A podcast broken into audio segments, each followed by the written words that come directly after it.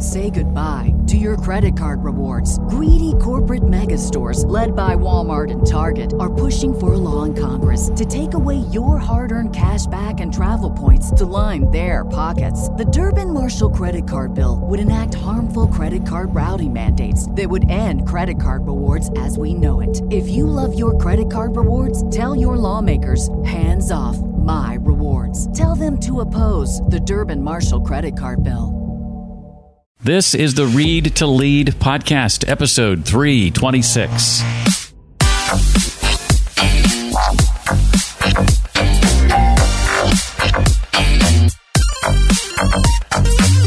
Creating a high performance organization is a strategic leadership decision. And unless you decide you're going to build one, you are never going to drift to greatness. Hi, I'm Jeff, and this is the Read to Lead podcast. If this is your first time here, welcome. I'm so glad to have you. If you're a returning listener, thank you so much for coming back. I believe that if you want to achieve true success in business and in life, then intentional and consistent reading is a must. And the Read to Lead podcast is going to help you narrow this list and bring you key insights and valuable ideas from some of today's most successful and inspiring authors. Today, we are joined by Mark Miller. He's author of the book Win Every Day Proven Practices for Extraordinary Results. I'll be asking Mark to share what high performance companies do that set them apart from the rest of the pack, the behaviors needed to create and sustain a plan of execution, what you can do to influence those around you when you're not the one in charge, and lots, lots more. In particular, if you're a fan of business fable type books, the kind of books written by authors Bob Burg, Andy Andrews, Ken Blanchard, and the like, then you're going to love Win Every Day. It too is a business fable, and Mark has done an amazing job writing it. It also doesn't hurt that he's a vice president at one of my favorite places to eat. Maybe yours too. Mark Miller is a business leader, best selling author, and storyteller who began his Chick fil A career over 40 years ago.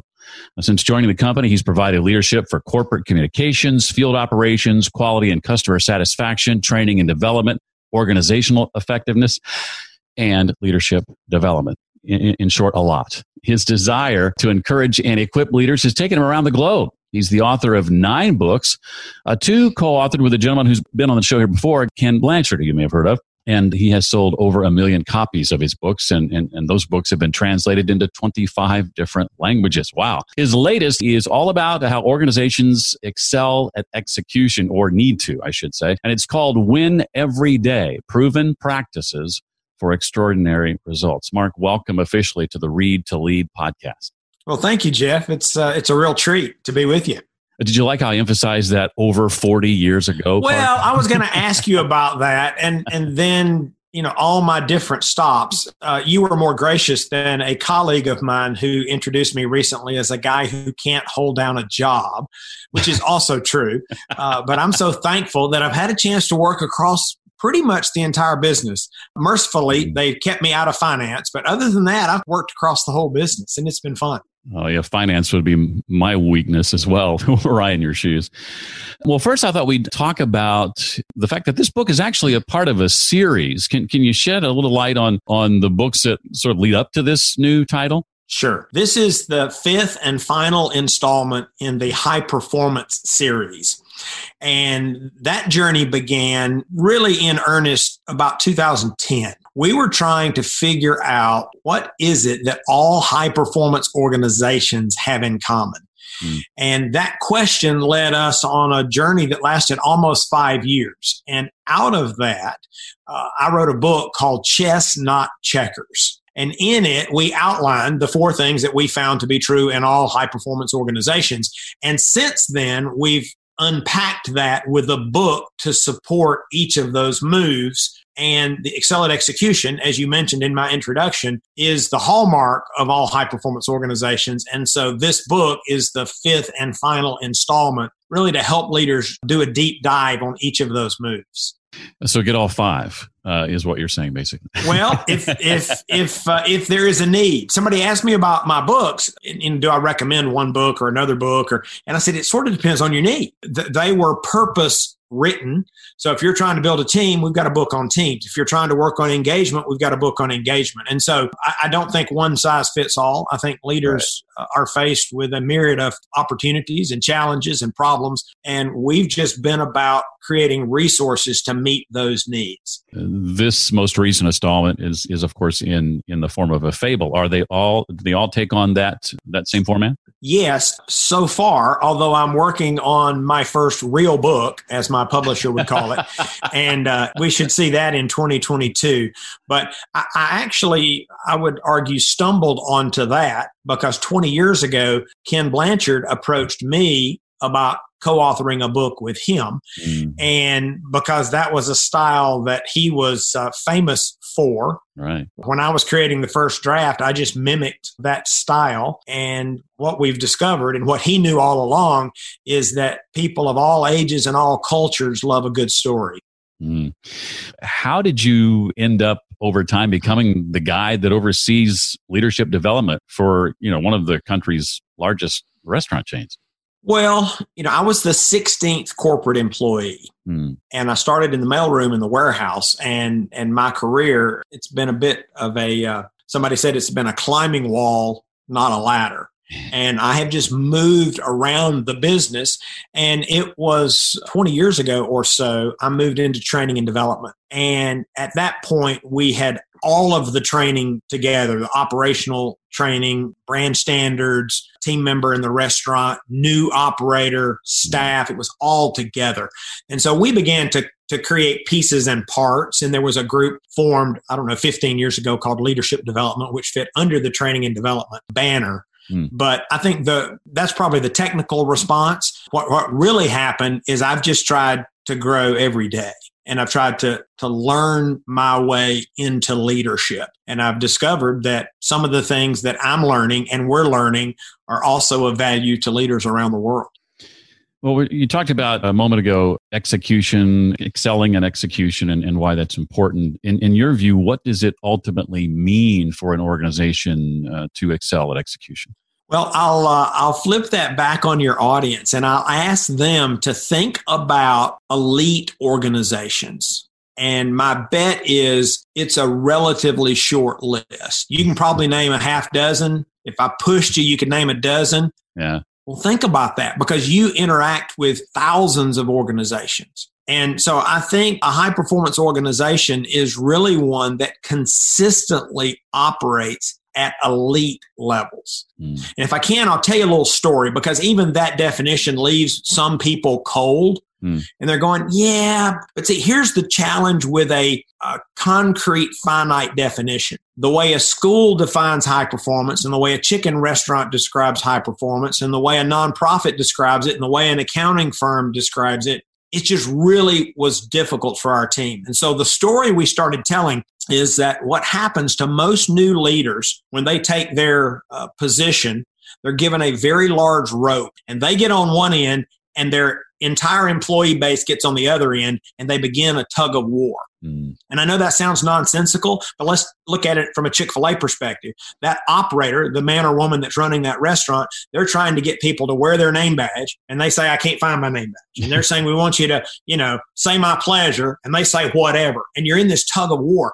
You can do that for a while because you're a big dog leader. But most leaders get tired. And what many have chosen to do at that point is they go get a half dozen people from the other side and they bring them to their side and they say, now we've got a leadership team.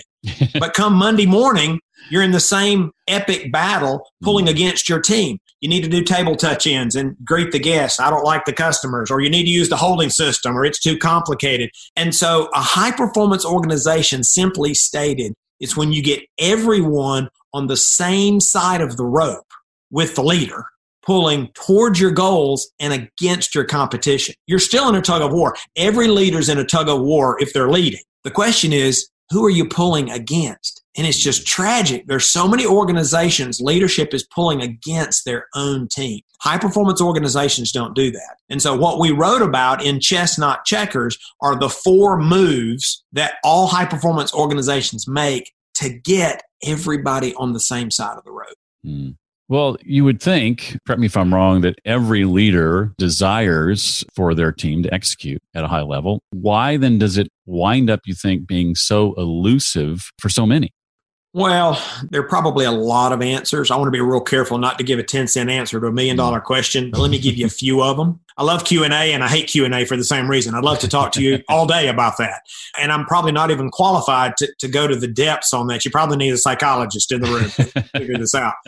But at the really high level, I, I think that a lot of leaders don't have a plan because I've actually talked to leaders that say all they care about is execution and they can't execute. Well, that's because they don't have a credible plan. Mm. Again, if you're not making these other, let me just tell you what these are. If you're not betting on leadership, if you're not acting as one, and if you're not winning the heart, you don't have a prayer of sustained mm. execution leadership alignment and engagement i describe it like the the routine that precedes the dismount for a gymnast Imagine a gymnast that said, I just wanted to do the dismount. Mm. Well, where do you get the height, the energy, and the momentum to stick the landing? It's in the routine that precedes the dismount. So, an organization that consistently excels at execution, it's because they're well led, they're aligned, and their people are engaged. And so, a lot of leaders don't execute because they don't have a holistic view of what's required and they don't have a plan.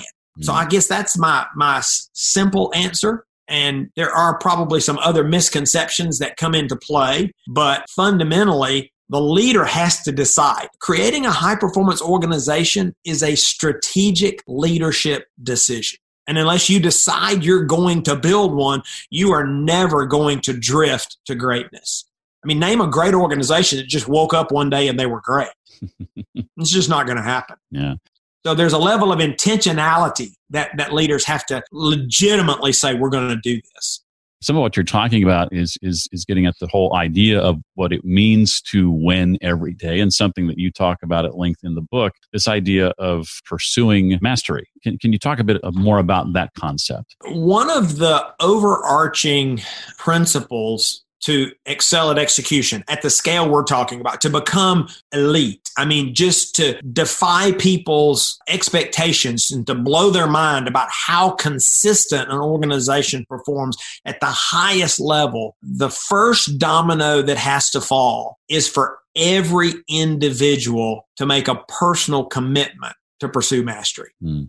A member of our team, when we were doing this research, his name is Milt Louder, Dr. Milt Louder. He's the sports psychologist for Clemson football. And he was the one that kept impressing upon me you can't be as good as you want to be unless individuals make a decision. Mm. He said, you can't edict or mandate. You really can't even do it with carrots and sticks because so much of excelling at execution is born of the discretionary time, energy, effort of the individual. And so we call it the first fundamental of execution is that individuals have to decide I am willing to give my best effort to do the right thing the right way every time. And, and that's where it actually starts. And when it comes to what everyone needs to do, that's just one of a couple of things, three things actually. Pursuing mastery is one.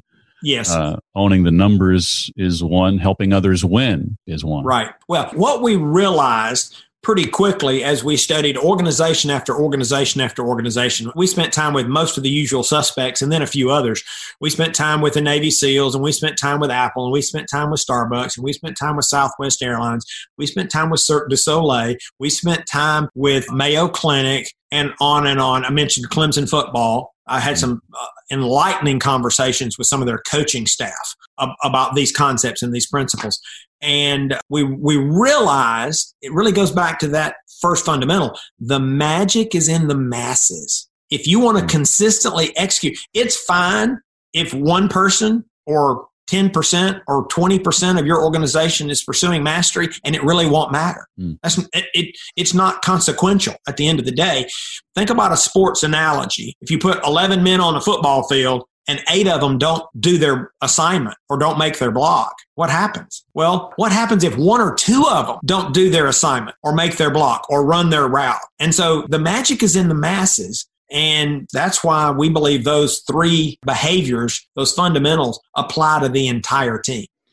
And for leaders, though, it goes a step further. There are three specific behaviors you talk about in the book that uh, each correspond to the three we just talked about that leaders need to, to keep in mind. What are, what are those? Yeah. Well, when we talk about those fundamentals, we're saying that's from the CEO to the front line. You want everybody mm-hmm. doing those things. And what we learned over, again, about a three year journey, including we piloted this content in about 70 of our restaurants. And so we had real firsthand experience, not only with, I don't know, five, six, five, six, seven thousand team members, but we could watch their uh, their data and watch their reports and see what was working and what wasn't working.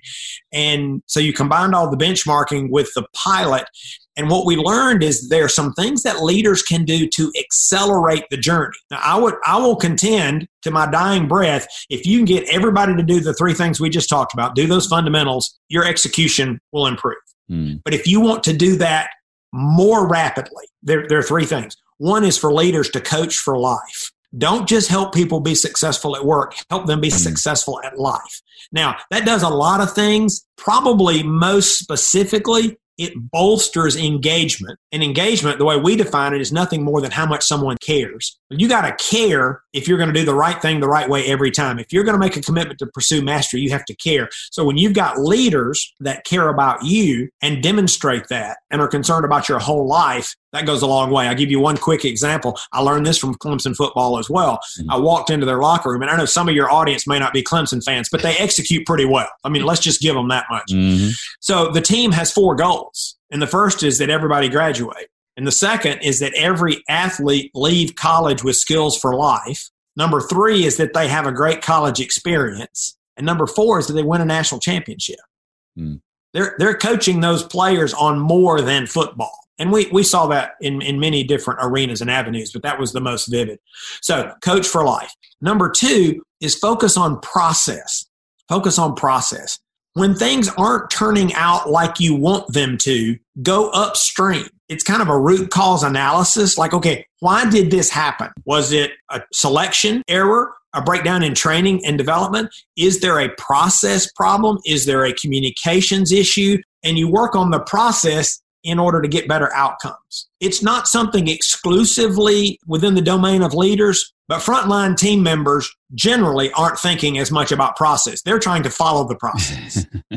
and if you've got a problem with recruiting or training or communication, you know, you want leaders working on that kind of stuff. And the third and final leadership behavior, it's communicate tirelessly. And let me say a word about that. This was so evident and so prominent, we had about a three year debate on it being the fourth fundamental. I mean, it was at the end of the day, it was almost a coin toss because mm-hmm. we couldn't find organizations that excel at execution that didn't do this well. We summed it up by saying communication is the oxygen of execution.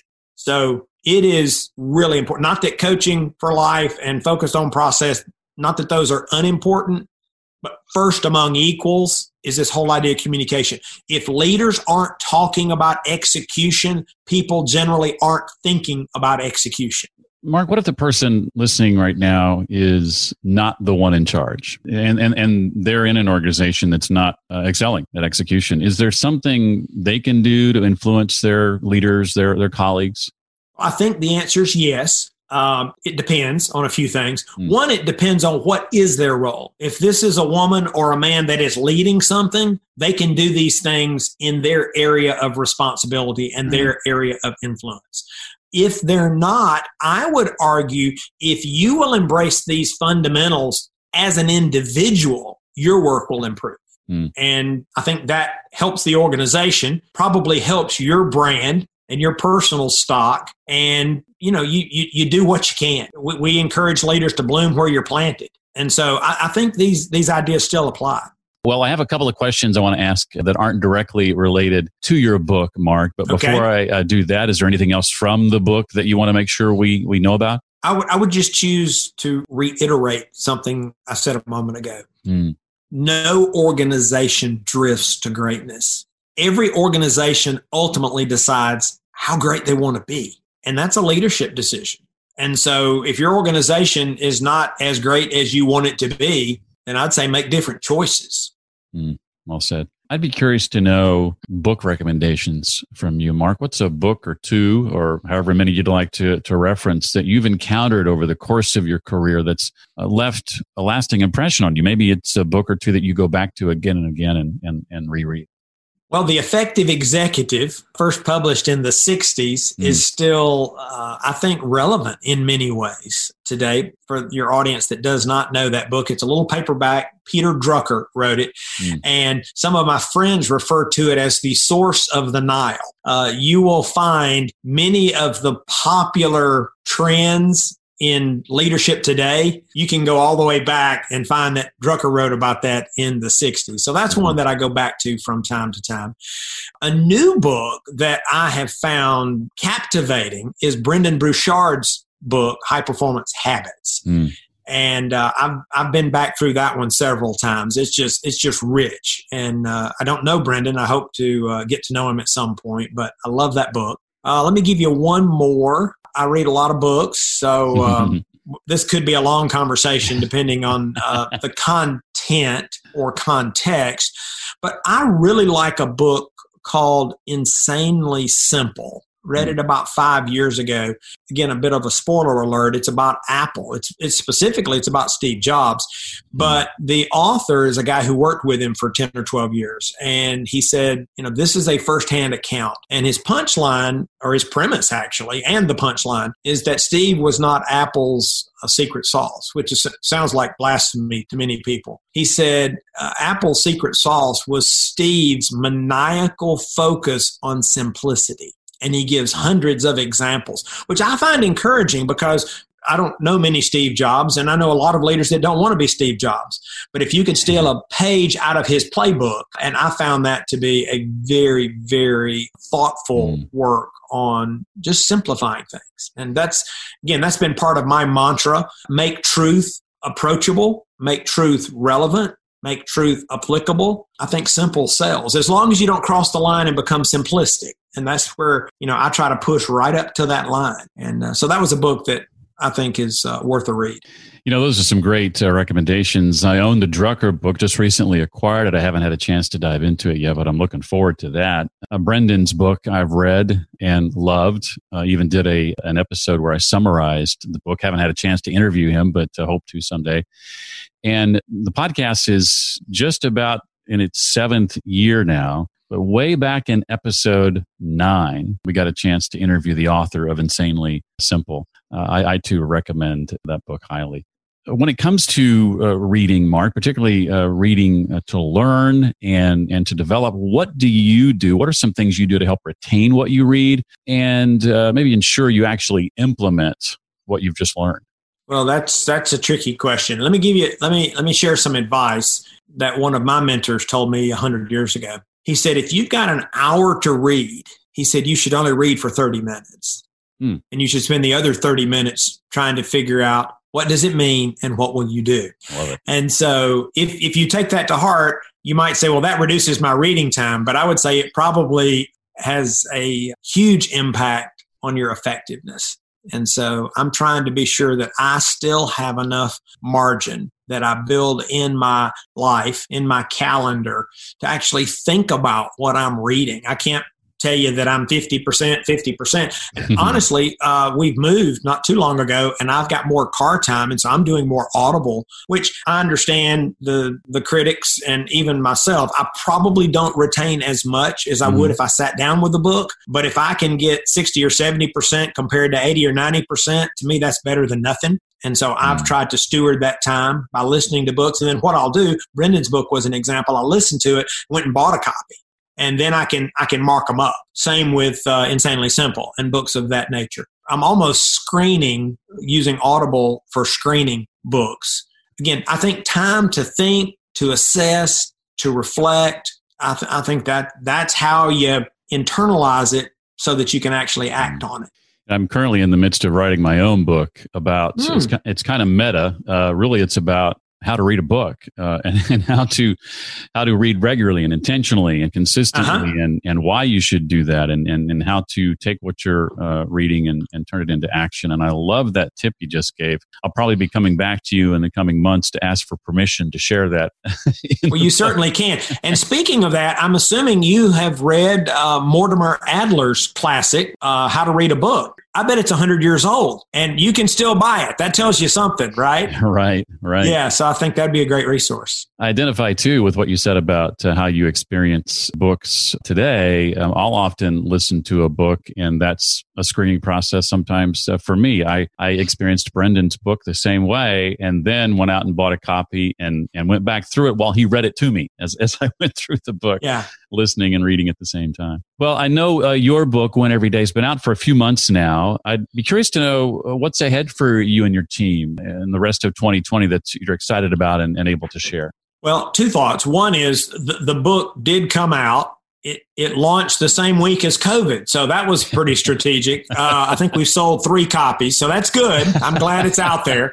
So we'll, we will probably try a relaunch next year. That's still in, in okay. conversation because the content's evergreen. We just want to be mm-hmm. sure leaders know about it. What I'm excited about right now is a project that we started a little over a year ago. We've noticed it appears to be getting harder to lead well. Mm complexity, capacity constraints, I mean, distractions, you, government regulations, you make your list that uh, we, we encounter more leaders, and I'm talking about not just Chick fil A, just I encounter more leaders in the world that are really swimming in quicksand. Mm. And they'll, they'll tell you that in a moment of vulnerability. It's like it's, it's never been so hard. So we started over a year ago uh, doing research on a project really around the topic of leadership effectiveness and that work is is taking shape and if all goes well will make its way into the world in 2022 but we're trying to we're trying to figure out how to help leaders get out of the quicksand mm. well the title of this book is win every day proven practices for extraordinary results. Thank you, Mark, for being the author of yet another book that had stories that choked me up. Uh, and thank you for uh, being a part of the Read to Lead uh, family and coming on the show today. I really appreciate it. Thank you, Jeff to dig into more of Mark's history, to check out those books that he referenced, including that interview I did with the author of Insanely Simple several years ago, just go to the page on my website I've created especially for this episode. That's readtoleadpodcast.com slash 326 for episode 326. Got questions, comments, feedback, suggestions for me? You can send them directly to jeff at readtoleadpodcast.com. Coming up next time on the show, we'll be talking to the author of Duct Tape Marketing, a hugely successful marketing book from several years ago. He's got a brand new book out called The Self Reliant Entrepreneur. I'm talking, of course, about John Jantsch. That's next time on the Read to Lead podcast. You can also look forward to my conversation with Alain Hunkins, who's written a book called Cracking the Leadership Code, which I loved, as well as Molly Fletcher as we dive into her book, The Energy Clock. I'm in the midst of reading that one right now. All that and more coming up soon here on the Read to Lead podcast. Well, that does it for this week. I look forward to seeing you next time. Until then, remember leaders read and readers lead.